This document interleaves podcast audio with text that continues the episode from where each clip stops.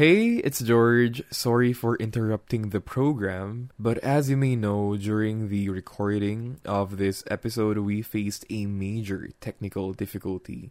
That means the audio quality that you will be hearing is not that great. I know it sucks, it's really shitty. You know, we tried to do a retake, but that did not go well either.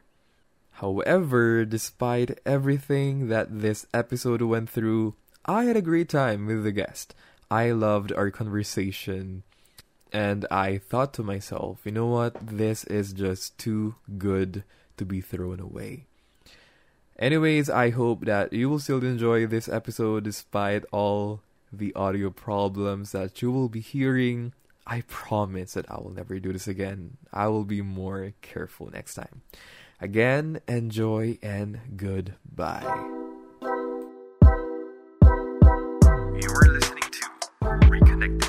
What is up, everyone? This is George, and we are back in Reconnecting. And for this week's episode, our special guest is none other than my former classmate from UST. Here is Glenn Vasquez. Hi, Glenn. Kamusta ka? Hello. Hi. Thank you for inviting me. Yes naman. So, so Glenn, kamusta ka naman ngayon? How are you? Okay lang. Okay lang. Kagaya pa rin ng dati, alam mo na, active pa rin sa sa school, sa org, ganon. Parang same old, same old. Iba lang ng setting ngayon dahil, you know, pandemic, tapos online, online lahat. Well, sabi mo nga kanina, di ba, na ano, na same old, same old, ganyan. Parang medyo hindi ako naniniwala ng slide. Medyo lang naman. Kasi ano, kasi kasi 'di ba, yung pandemic, grabe naman kasi talaga yung naging epekto nito sa lahat ng tao feeling ko naman, kahit pa paano, meron din naman naging dulot yung pandemic maging maganda man ito o maging pangit sa atin. May naging change pa rin sa atin. Mm. So, yun yung tanong ko sa'yo. Ano yung naging change mo throughout the pandemic? Sino si Glenn before and sino si Glenn ngayon? Alam mo, actually, ngayon naisip ko, oo nga, malaki yung pinagbago kasi nung na-stop yung classes, nung naging uh, online, mas nagkaroon ako ng time na mag mag-reflect, mag mag self-actualize kung nasan ba ako, kung kung kung nasan ba ako, kung tama ba yung ano, nadaanan ko o kung may napupuntahan ba ako, ganon. Kung tama ba yung mga action na ginagawa ko para ma- magawa yung mga goals ko. Ayun, mm. parang as nag, nagkaroon nga ako ng time na para mag mag-isip. Ano yung tingin mo na kinalagyan ng like reflection na yun? Ano yung ano yung naging bunga nito nung pag self-actualize mo throughout the pandemic? Meron ba itong naging bunga sa'yo or is it just a recurring uh, thing pa rin na nangyari hanggang ngayon na oh, until today, uh, nandito pa rin ako, I'm still thinking about things or meron ba tong binunga? Meron ba tong kinalabasan in the end? Malaki kasi uh, nung face-to-face, sobrang passive passive ko lang as a student, tsaka as a person na rin. Hindi ako, alam mo, bira talaga akong mag, alam mo yung magpabibo, yung lag, tataas ng sagot, o di kaya yung mag-effort talaga na sumagot, mag-effort na gumawa ng essay, projects, hindi rin ako, hindi rin ako sumas, hindi rin ako sumali masyado ng org. Ang org ko lang sinarihan, koral. Bali, kumakanta ako sa mga nakikinig dyan. Yun lang, tapos hindi ko pa natapos. Like, nung half ng taon, bago, bago matapos yung first semester, umalis din ako kasi parang hindi ko kinaya yung stress. Kasi sobrang mm. passive nga ako. Sobrang, yung binibigay ko parang lacking. Lacking ng parang effort and energy, ganun. Compared sa ngayon, sa ngayon na parang iniisip ko kasi sobrang dami nga na nasayang na opportunity sa loob ng dalawang taon. Kaya naisip ko na parang i-grab lahat ng opportunity. Kaya ngayon, uh, mm-hmm. meron akong uh, naka, nag-pick up ako ng hobby ko sa pagtatahi. Tapos, uh, more on active din ako sa uh, school works ngayon. Tsaka ngayon, tatlo na yung nag-apply ako sa tatlong orgs.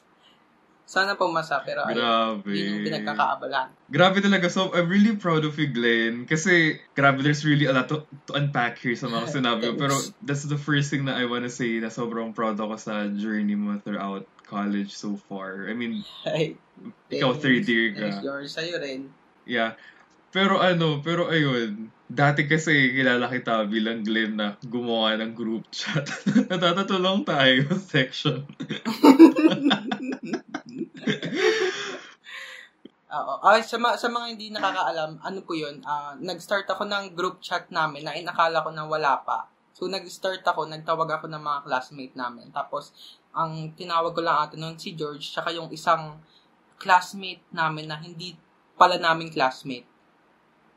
So, ayun, parang gumawa ako ng sarili naming group chat na not knowing na meron palang ano, totoo, legit na group chat na iba. Nagmukha tuloy akong pabibo lang na walang alam. Grabe talaga ng mga ano na yun. Actually, ikaw yung una ko nakilalang tao, nakaklase ko, nung time na yun. Ikaw yung una ko nakilalang klase talaga. Grabe talaga, kaya gusto rin talaga katang invite sa podcast nito. Anyways, ayun, doon kita nakilala talaga. Pero, now, look at you now, I'm really proud dahil you're really stepping up your game every time. Nagulat na lang ako na bigla na lang may nag-follow sa dump account ko na na Stidos embroidery. I was really shocked. Tapos, si Glenn pala yun. Like, oh my God. Like, to my listeners out there, tingnan niyo yung page niya right now. Stidos.embroidery, tama ba? On IG. Yes, yes, tama yun. Sobrang talented ni Glenn. Di ko, ini, di ko in-expect nga na magkakaroon siya ng ganito. Kasi di ba you're really inclined in, Thank you. di ba kasi you're really inclined with music dati. Mm. Kaya it, it was really shocking Oh. for me na naka-explore ka ng hobby. At the same time, naka-explore ka pa ng business. Aminin mo, it's quite a risk, di ba? In the middle of the pandemic. Ano yung na-feel mo nung parang nag-take ka ng risk to start like a small business na gano'n with your new hobby? Ano yung na-feel mo nun? Alam mo, nakakatawa kasi hindi siya nakakatakot. It's the opposite. Sobrang uplifting, tsaka sobrang sobrang empowering ng natulong ng embroidery sa, embroidery sa akin kasi hindi ko naman naisip mag ayun, hindi ko naman naisip tumanggap ng commission kasi ginawa ko siya January, month ng January. Parang naisip ko na mag-pick up lang ng hobby na pwede ko ring i- kasi ganito yung kwento nun. Meron akong group of friends na parang active pa rin kami na nag-uusap, ganon. Tapos meron kaming Mm. Christmas party. Gusto namin parang walang pinagbago yung Christmas party ng face-to-face saka ngayong online. Kaya may exchange gift pa rin kami. Wow, Tapos gusto kong all. magbigay ng gift na ayaw, na ayaw kong, ayaw kong, ayaw kong, ayaw kong gumastos. Tsaka wala rin ako ng pera. so, nag-isip lang ako, nagtingin-tingin lang ako ng ano. Tapos nakita ko, nakita ko sa internet, sa TikTok, ayun, na nag, nag-embroidery. Sabi ko, ah, gusto ko yun ah. So, nag-try lang ako. Tapos, nagtahi ako, alam ko, sa face mask. Ayun, nagtahi ako sa face mask. Tapos, hindi ko rin naman nabigay sa kanila. pero, pero pinakita ko sa kanila yung finished product. Kaya, ayun, natuwa naman sila. Tapos, parang sabi ko, okay to ah. Parang, ang gandang gawin. Parang nakaka-relax, ganun. Kasi, alam mo, parang may metaphor yung, yung pagtatahi, yung pabalik-balik ng karayom sa damit. Para siyang, parang Grabe, nakaka-relax, parang naman. paghinga, parang inhale, exhale, paulit-ulit. Oo, sobrang deep talaga. Tapos ayun, ah, Mm-mm. nag-post ako sa Instagram, nag-post ako, tapos grabe yung ano, yung support nila ng mga kaibigan ko, ganon, teachers, mga classmate, ganon, na nag-encourage sa akin na bakit di mo try mag ano, magtumanggap ng commission kasi maganda naman mukha namang ano professional. Kaya ayun, naisipan ko. Pero hindi naman ako agad-agad tumanggap. Feeling ko mga 5 months Mm-mm. ako na nagtahi bago ako tumanggap ng commission. Kaya ayun, hindi, hindi talaga siya para sa akin na risk. Parang more on hobby siya na Mm. parang na-push lang siya as Grabe, sobrang... Para sa akin, sobrang touching nung origin ng Stidos Embroidery, yung small business mo. Kasi nagsimula siya in, in somewhere na, alam mo yun, for fun lang talaga. For, di ba sabi ko, for gift lang talaga siya noong una. Face mask Mm. nga, ika nga. Mm. Tapos ngayon parang ang dami na nagpapa-commission sa'yo and nagtatry ka rin mag-branch out in not just the plain cloth lang, di ba? Nagtatry ka rin ng tote bags, Mm, ganyan. Yes. Kaya, oh my Tote God, bags, there's yeah. growth there. And that's a really good sign na nag, na, alam mo yun, na may growth talaga na nangyayari with what you're doing. Sobra, sobra talaga nakakatawa, nakakatuwa talaga. Grabe, I'm, grabe, I'm really, I'm really proud talaga. So, I wanna ask, you know, in terms of growth, what's next to your business? Ano yung mga plano pa in the future? Kung pwede mong i-reveal, ganyan, kung pwede ko magbigay ng teaser ng onte, what's next with your projects, ganyan. Alam mo, sa totoo lang, hindi ko talaga siya iniisip na mag-grow kasi, ewan ko, parang, parang selfish man pakinggan, pero parang gusto ko tong gawin para sa akin. Parang ayoko nang... Kasi pag, nil, pag hinaluan mo yung bagay na gusto mo ng pera, masisira talaga yung masisira talaga yung uh, pakiramdam mo, tsaka yung isip mo. Iis parang halimbawa, maraming papakommission sa akin. Tapos nabu-burn out na ako sa kakagawa, mm-hmm. masakit na rin kamay ko. Parang mm-hmm. mawawala sa akin yung enjoyment na dinadala ng pagtatahi, which is ginawa ko naman siya dahil True. dahil sa sariling sa enjoyment ko, sa nabibigay niya parang distressor, ganun. Kaya, feeling mm. ko hindi, hindi siya magtatagal as a business, pero, ewan natin, hindi rin naman natin masasabi kasi mamaya, di ba? Uy, alam mo, sobrang true talaga. When I started this podcast, hindi ko siya inisip na, hindi ko nga siya inisip na mag-grow. Hindi ko, hindi ko nga, like, pinaplan na, alam mo yun, or in-expect na, madami ako magiging audience, madami ko magiging plays, listeners in streaming platform. Hindi ko, hindi ko naman goal yun. Ang goal ko, wala, i-release yung content ko. Passion project to. Feel ko yun yung biggest like common ground natin right now. We have these passion projects na, alam mo yun, it really brings us life mm. during times na feel mo patay ka na, feel mo na di ka na buhay, na parang wala nang kulay yung mundo. Yun kasi yung goal ko rin with this podcast. Parang it really, I wanted to give me life. I wanted to give it color to me as a person. Kaya sobra talaga akong, sobra talaga ako natutuwa for us na meron tayong Renaissance era wow during during these times pero syempre wag nating kalimutan na really still Rick's privilege of us na nagkakaroon tayo ng ganito wag nating oh. syempre kalimutan oh. na hindi naman lahat din, hindi din naman lahat ng tao nagkakaroon ng parang ganitong type of mm. awakening. Kasi marami talaga sa atin na naghihirap ngayon. Huwag nating kakalimutan yun pa rin. Dapat maging socially aware. Oo, tama naman, tama. Anyways, I wanna ask you about your works, like specifically, para para medyo fun pag-usapan. Have you ever received like a commission na na feel mo mahirap gawin, pero in the end nagawa mo pa rin? May mga ganun ka bang commission?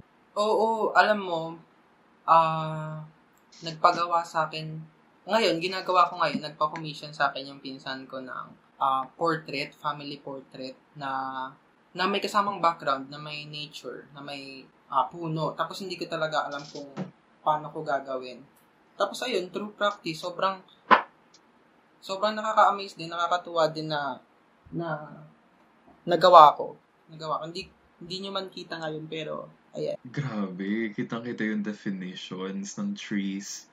And, and it's actually a really good, Ayan. it's a really good, ano rin, work din. Like yung, nag, nagagandahan ko rin yung pinaka-imagery niya. If ever may share ko to sa social media or kung saan ko man to i-share yung podcast para makita ninyo yung gawa niya so far.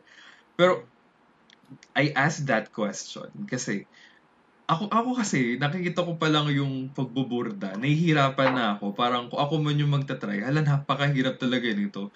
So, so like, namamanga talaga ako sa'yo kasi kahit paano, like, you're really learning pa rin throughout the process, no? Totoo, importante talaga na hindi ka titigil. Kahit sa saan naman na hindi ka titigil na mag matuto ng bagong bagay. Maging open sa lahat ng bagay na nakalagay sa'yo. Kasi kahit anong gawin mo, merong talagang mas may darating na mas magaling sa'yo, ganun. May maka, makikita ka na mas mm-hmm. maraming alam sa'yo. Kaya, kailangan talaga na, ano, open for... Totoo. Pero, alam mo yun, I really learned this from a friend na it's really better if if like if you grow because of yourself, if you compare yourself to yourself only and not because of others.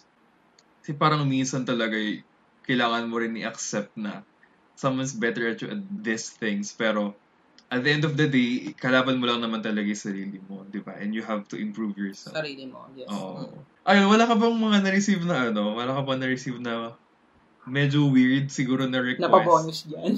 ano, ano, ano? ano? weird na napabonus.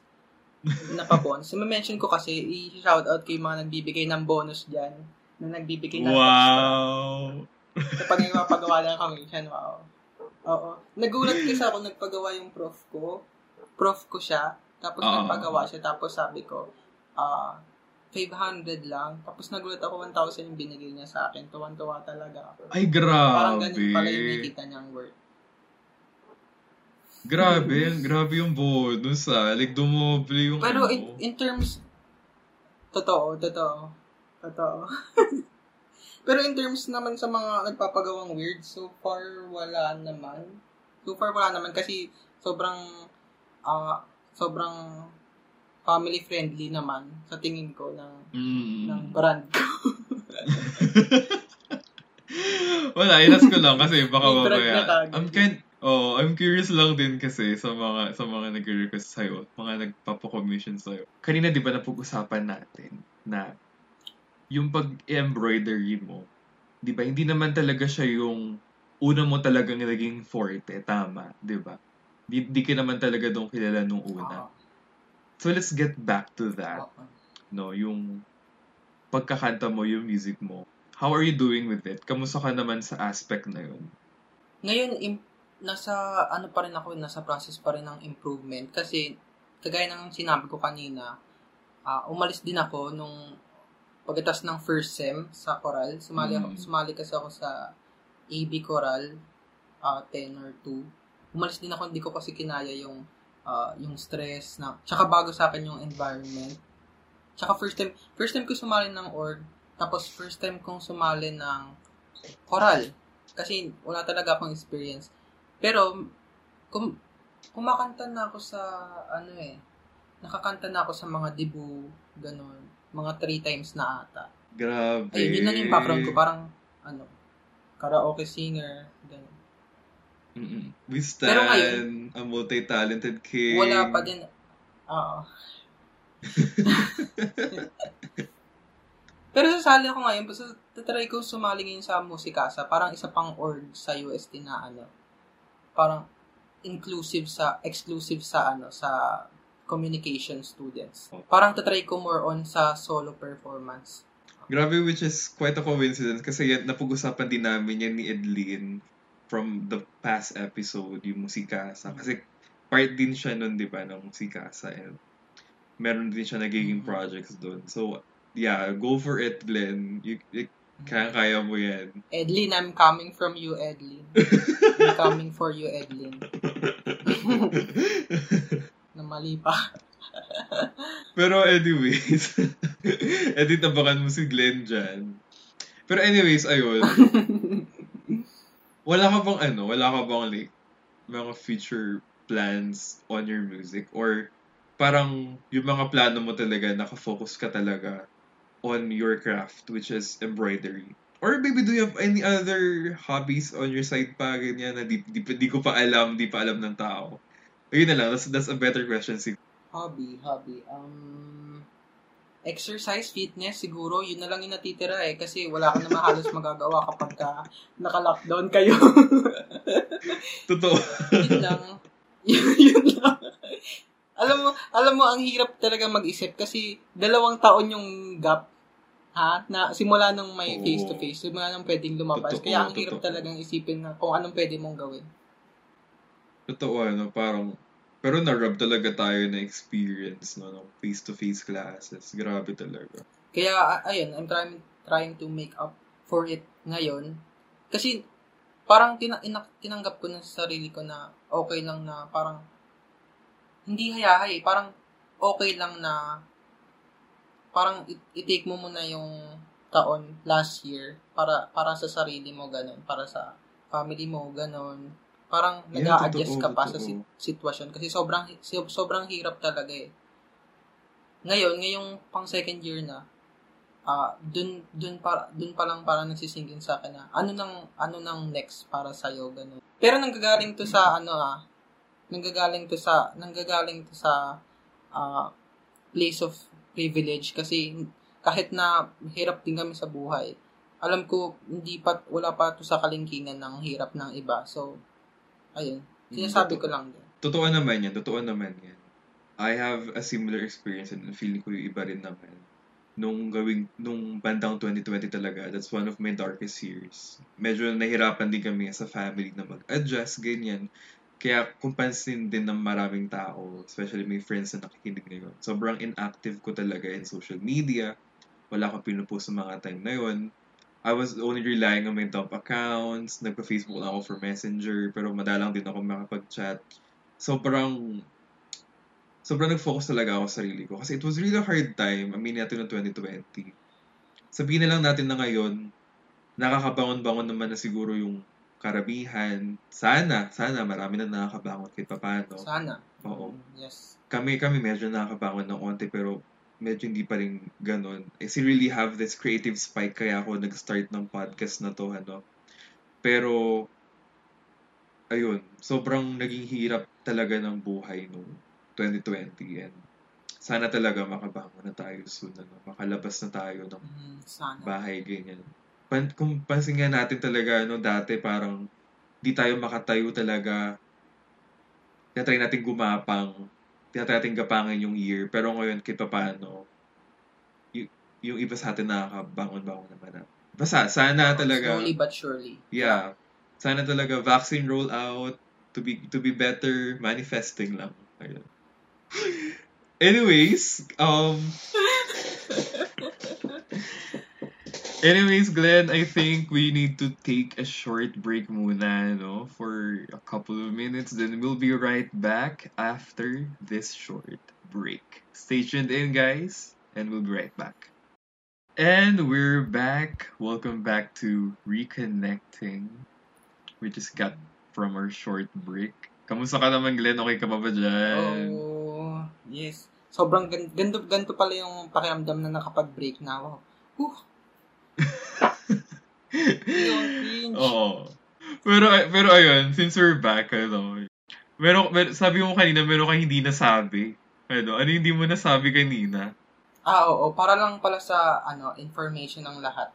Nung sinabihan ako ni George na, uy, G ka pa for the ano podcast natin. Kasi for guesting. Ganun sabi ay nako, sinasabi ko sa inyo, tinawagan, kasi ano eh, naka-globe kami, eh ang bagal ng globe. Tinawagan talaga namin yung Converge. Nagpakabit talaga kami ng bagong Converge dito sa sa amin. Para lang dito sa podcast na to. Para masiguro mabilis yung internet. Ganun talaga, ganun talaga yung level ng ano, ng pagka-excited ko. Tsaka, grabe, ay- sobrang idol ko si George. Grabe talaga, guys.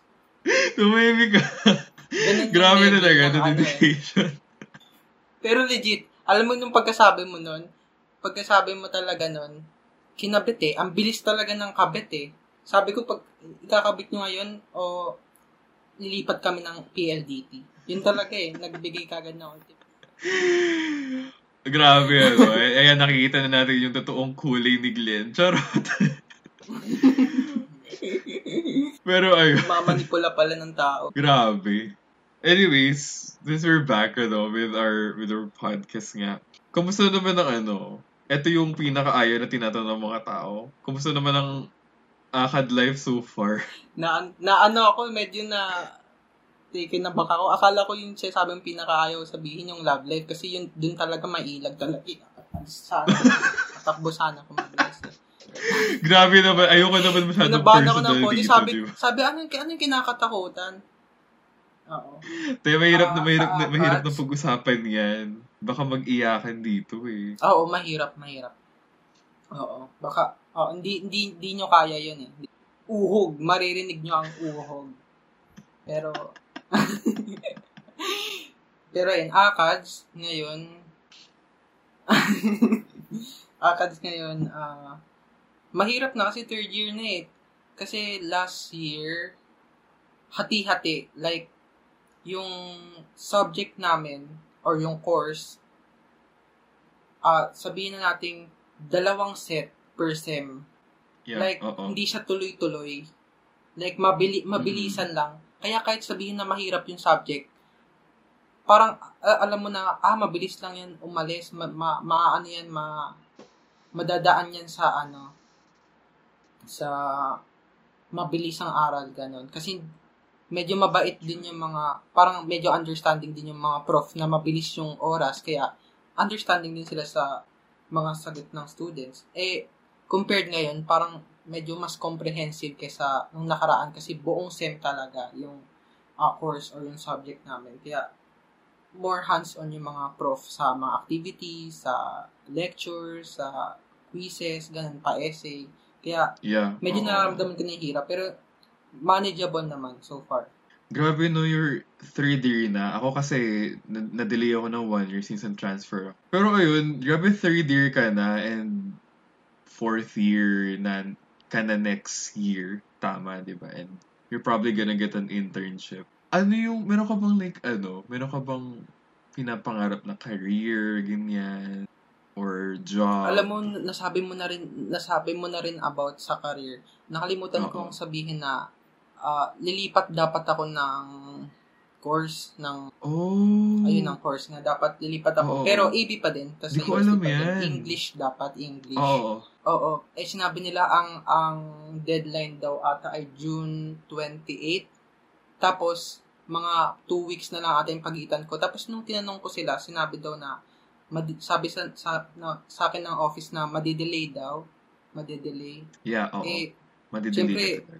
Practicality, isipin mo na na kailangan mo ng ano magtrabaho halos ayun nagkakawalaan na AB na nga AB ayun di ba may misconception na yung AB eh mahirap kumuha ng trabaho o di kaya mababa yung sahod parang Totoo. ganun yung parang sinasabi na diyan ka nag AB na nga yung parang course mo tapos papatagalin mo pa kasi di ba yung alam na True, may alam stigma na talaga. yung AB Oo. na mga courses Oo, tsaka tsaka kahit sa career din, yung yung mga course na para mga communication, ganun, nagbi-build ka sa Mm-mm. sa field mo, hindi ka basta-basta nag halimbawa, graduate ka ng engineering, may meron na parang set, nakaset na parang prices for your works. Ganun. Kaysa sa communication na magbi-build ka, mag-build ka ng brand, mag-build ka ng sarili mong name, ng works, bago Yeah, tumaas oo. yung ano mo. So, ayun. So, hindi na natuloy. Dapat English. Kasi, ah, ang iniisip kong career, ah, mag-English teacher sa sa ibang bansa, specifically sa Vietnam. Linano ko talaga yung buhay. Grabe. Linano ko na talaga yung Ba't buhay. napaka-specific? Kasi, Bakit okay, Vietnam? kasi, kasi, kasi, ah, sige, ito ah. Una, Oo. una, low cost of living ng Vietnam. Sobrang low. Oo, oo. Ah, Grabe ni bigas, research. gano'n. So, basta yung mga gano'n. Oo. Yung mga gano'n, oo, nanonood pa ako ng mga videos. Tapos, mataas yung sweldo. Yung range ng English teacher, mga 600 to 1,000 dollars. Depende sa kung gaano katagal Oo, ah, accreditation mo, ganun ganon Which is malaking bagay yun. Tapos, parang okay rin naman ako. Parang okay din naman ako sa English. Parang gusto ko rin naman yun na ginagawa.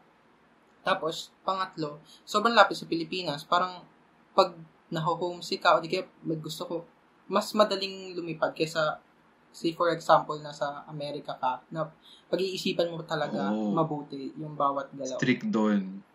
Kasi malaking Mm. pera yun eh. Tsaka malaking pera din kapag yung ticket, di ba? Ayun. Totoo. Grabe, di ko ina-expect na mag... Sana mo pala mag-shift ng course. Mas lalo di ko ina-expect kung pa-Vietnam mo, ano. Alam mo, sabi ko nga, sabi ko nga sa'yo, sobrang laki talagang nagawa ng ano, ng reflection. Pero alam mo, feeling ko di mo naman kailangan... I mean, okay, siguro it's a big benefit if makalipat ka nga ng course. Ganyan. Pero feeling ko naman na kaya mo pa rin naman gawin yun kahit com student ka, com graduate ka, ano, yung magturo. Tama. Ang magagawa pa rin Yun din naman. Yun din yung nag-push sa akin na ituloy eh. Oo, yun din yung nag-push sa akin ituloy. Actually, sinabi nila sa akin na, bakit ka pa lilipat ng ibang course? Eh, I mean, ay, ayun na nga yun, ayun na nga yun mismo, communication. Parang, kung gusto mo mag-English, te- mag-English teacher, ganun, pwede ka naman mag-take ng exam, ng certification, ay yung mga TOEFL exam, ay yung mga, mga English, ano, score, kung gusto mo. Tsaka mas, mara- mas malaki yung ah, opportunity kapag communication, di lang sa pagtuturo, pwede ka rin basically sa halos lahat ng field pwede communication Mm. dahil pwede ka mag-HR, di ba? Sobrang lawak talaga ng communication. Mm. Kaya nga nag-push din ako ng mag-communication. Although ngayon medyo pinag-iisipan ko na ulit kung bakit communication pinili ko. Pero Oh, medyo medyo med, medyo na demotivate din din ako kasi hindi ko inexpect na parang ah yung focus talaga niya nasa film, production, ganun, broadcast. Akala ko akala ko sobrang broad lang talaga about communication like sa oral scale ganun. Hindi ko hindi ko na-expect na o TV o film kasi yung mga kaklase ko lahat sila nasa org ng mga parang org mo nung nasa UST ka, nag-TMN sila o di kaya yung mga org na hands Mhm. sa ah, production eh hindi hindi ko talaga hindi ko siya nagustuhan.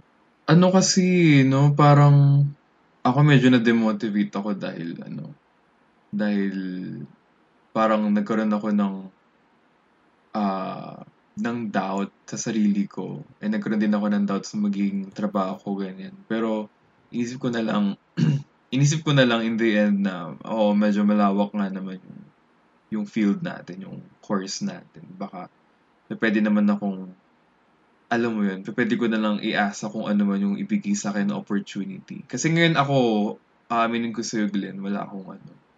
Dati pinangarap ko maging broadcaster, pero ngayon parang, parang ayoko. parang gusto ko na lang ng ibang trabaho na lang. Parang ganun yung nangyari sa akin.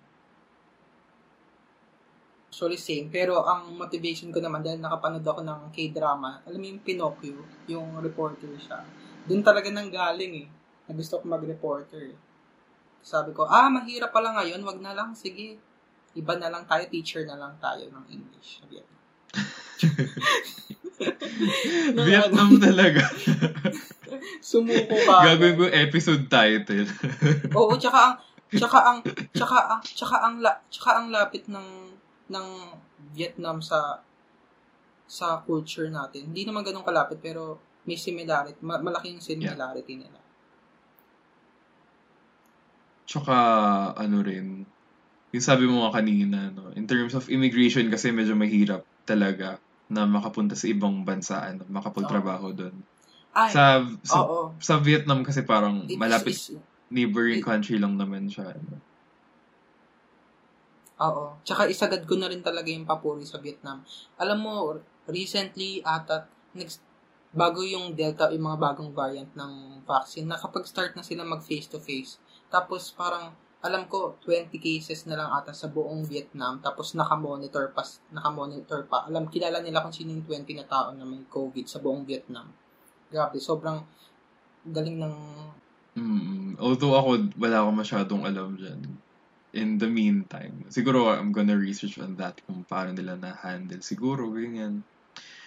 Pero ano, grabe ano, parang marami talaga sa atin na nag-opt for, ay, nag-opt to, to work abroad. mm, leave the country. Ano, what, what are your thoughts on that? Kasi ano eh, di ba? Um, siguro sa medyo sa medyo mostly sa aming mga UP students nag-a-apply to na wag mong iwanan yung bansa, ganyan, maglingkod ka sa bayan, i-repay mo yung debt mo dahil naging scholar ka ng bayan, ganun. Para nagiging ongoing narrative kasi sa amin ng mga UP students. Ikaw naman, what, what are your thoughts naman about that? Ito ah, ito, ito perspective to ko bilang bilang anak lang ng magulang ko. Pero para sa akin, mas importante na mabayaran ko muna yung utang ko sa parents ko bago sa bansa. bago sa bansa. Mm, Kasi parang feeling ko marami ng utang sa amin yung bansa eh. Pero joke lang, joke lang. Huwag niyong sabihin, hindi po ako ano, hindi po ako anti-Filipino. Kasi alam mo yun, parang dinadaos lang, dinadaos lang kami yung pag-aaral namin, yung parang mabuhay sa amin. Tapos, pero sy- syempre hindi ko naman, hindi, na, wala naman sa isip ko na parang ikalimutan mag-settle sa iba. Syempre, parang magbi-build muna ako para sa akin, para sa family, bago, bago ka kumuha ng ah courses na para makatulong, parang ginagawa lang ng iba, di ba? Build, build, build.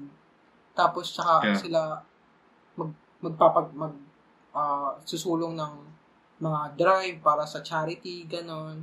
Kasi, isipin mo, paano ka makakatulong? Sa practical sense, paano ka makakatulong kapag walang-wala ka din?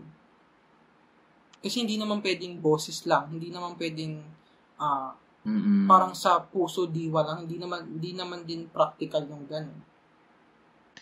I really wanna work abroad then since I know na much better pay, much better state of living. But at the same time, meron talaga akong ano eh, meron talaga akong urge din. Nasa puso ko talaga yung maglingkod, ganyan.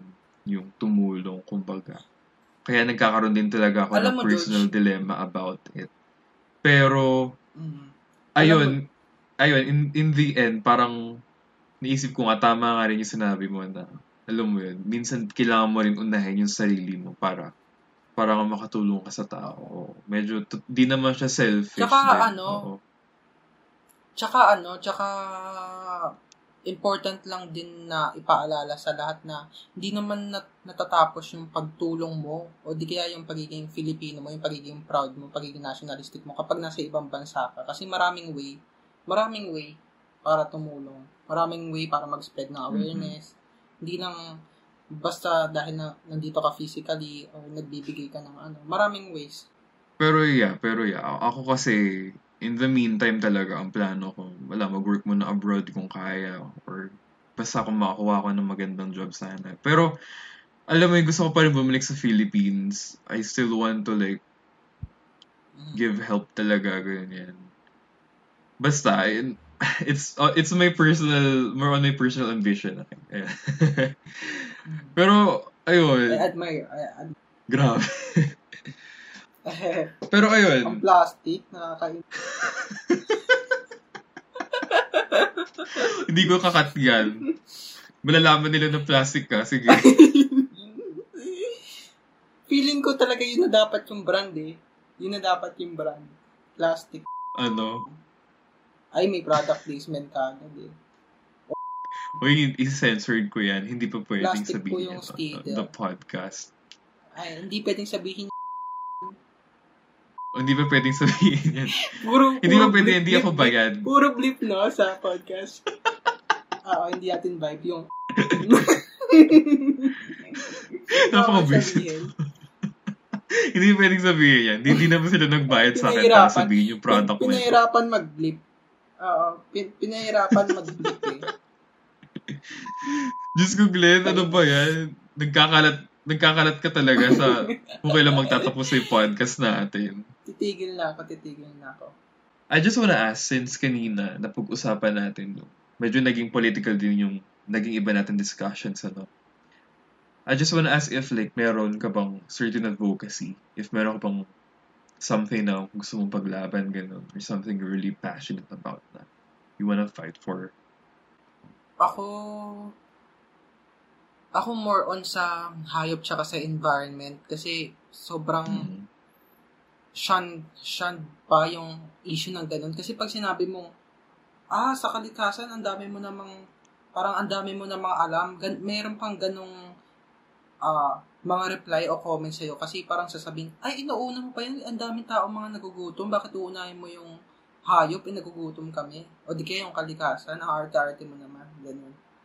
May ganong ano eh, may ganong Oo. connotation. Parang parang sasabi na kapag gusto mong ah, iligtas yung environment o di kaya yung mga hayop, parang out of touch ka sa reality. for me ha, uh, to think critically about that, that kind of that kind of critic is medyo valid naman siya in some sort of way na totoo naman talaga siya, 'di ba? Na meron naman talagang malalaking social issues sa country natin. Pero the issue on our environment din kasi is something na hindi natin dapat itabi. It's something na constant Isa, isa walang bahala. Yes. Oo, it's something na dapat constantly pa rin nating inaalala. It's not something kasi na Mm. kaya nating iwasan or kaya nating lutasin in just one snap. It's going to affect us in the long term. Unlike those other social issues na sa ngayon medyo short term pa. May long term din naman yung ibang natin social issues. Pero yung pinakagrabe din kasi yung environment natin since may possibility talaga na lumala yung global warming natin. Uh, some cities are sinking right now. So, hindi natin dapat siya kalimutan in some sort of way. Pero at the same time, ipaglaban pa rin natin yung mga ongoing issues natin at the moment, especially with all the government corruption that's happening. Pero, pero I mean, pwede, pwede mo namang ipaglaban both at the Yeah, same yun. time. eh. Wala Yeah, yeah, that's the point. Oo, Kasi totoo. parang, oo. parang nagiging, parang nagiging, parang nagiging, ano kasi siya, parang nagiging dichotomy, parang either kalikasan or kaming mga Mm, ah, hirap sa buhay, ganun. Parang, nagi, parang ganun kasi yung nagiging mm-mm. ah, pag-iisip nila. Kasi pwede naman both eh, Yeah. pwede naman both. Kasi et, eto rin ang ang naisip ko kasi yung halimbawa yung mga things like ah halaman ganun or tubig or, o kahit yung mga aso pusa na mga na, naleneglect, hindi naman nila matutulungan sarili nila eh. Wala namang gagawa ng asosasyon ng mga aso pusa or mga puno eh para ipaglaban karapatan nila eh. Mm, Totoo naman. Tayo rin eh, tayo rin. Importante nga naman na, ano, na, alam mo yun, importante rin naman na, alam mo yun, kahit pa paano, di natin i-compare, ipagtabi-tabi ang mga social issues, ang mga hinaharap natin bilang tao. Kasi, ang mga problema na to sa lipunan natin, kailangan natin talagang i-face yan kahit anong gawin natin. Totoo, yung totoo yung sinabi mo. Tsaka marami tayo, marami tayo, maraming maraming tao na pwedeng ah, pumunta sa iba-ibang sangay ng mga issue. Yun nga yung Mm. kagandahan kung meron lang ano, kung nagkakaisa lang. ganun. Register to vote po tayo mga kaibigan. Grabe naman. Anyways, ano kasi, ang viewpoint ko naman with in terms of environment, ang honestly kasi they have to stop this ano eh, consumer blaming. Tayo ang nasisisi in terms of the use of plastic, Yun lang din in terms of waste. Kasi kung papansinin natin, ano, ang talagang malaking contributor ng waste, ng plastic, ng pollution is yung mga corporations, yung mga Capitalist. Yeah, yung mga yes, capitalista. Capitalist corporation. Masyado nila kasi biniblame din sa like imagine you're a fast food 'di ba fast food company ka.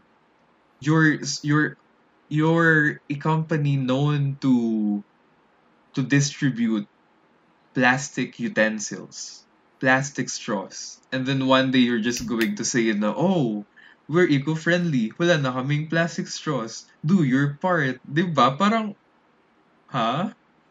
Parang hindi ko lang magets na hindi ko lang makaya yung guts nila na mag-blame na lang sa, sa consumer na ibigay yung responsibilidad sa atin mga ordinaryong tao yung ano ikaw what do you think about that I mean, di rin naman natin sila masisi kasi ang galing nila mang manipulate. Tsaka ang taas pa rin ng Oo, tingin ng mga no? tao sa mga sa mga taong na may power na maraming pera. Kasi tingnan mo, Mm. We, still look Mm. up sa mga taong billionaire, millionaire.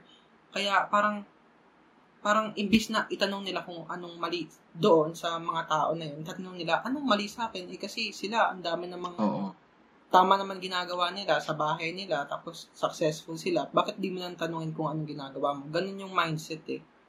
Kaya, hindi, parang nade-deflect yung attention sa kanila.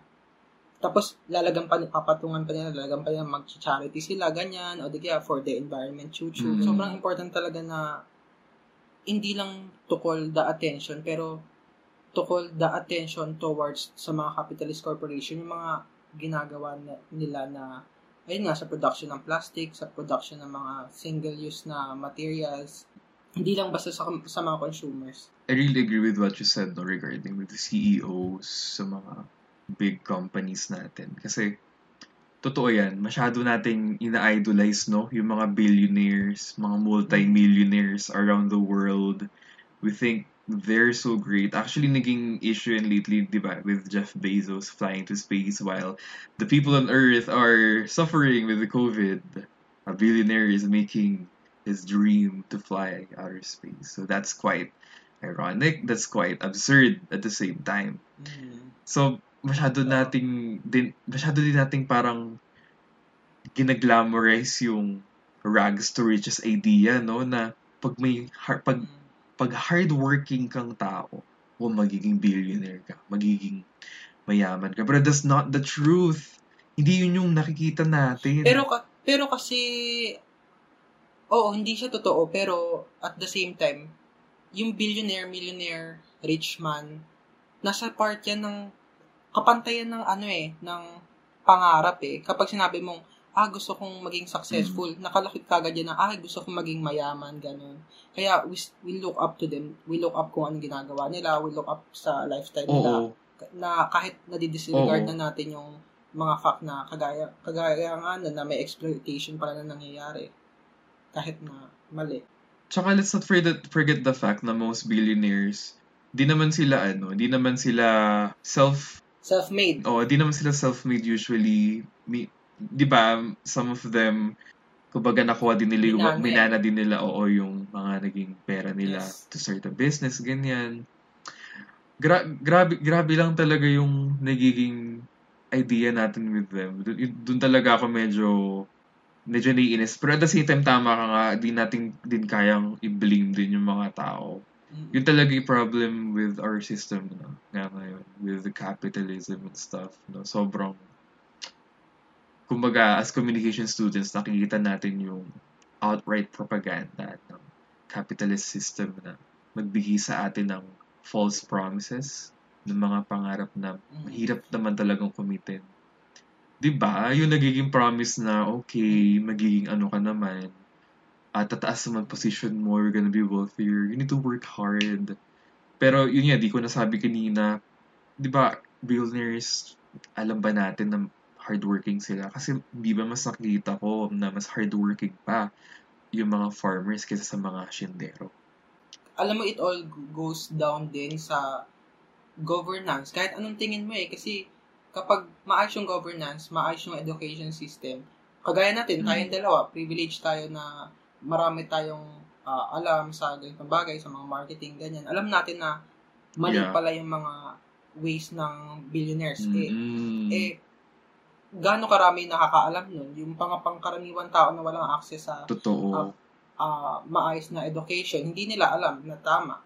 Kaya it all goes down talaga sa governance saka kung paano paano i-build yung ah, education system sa Philippines. Kaya nga ano eh, kaya nga yung mga activists natin these days, di na rin sila umaasa sa gobyerno na ma-educate yung mga tao sa you know, sa mga isyong panlipunan natin ngayon. Kaya sobrang big props talaga sa mga activists natin na nagbibigay ng mga educational discussion. Totoo yung sinabi mo na education is like the problem that we're having right now. Yung state of education natin ngayon is Mm.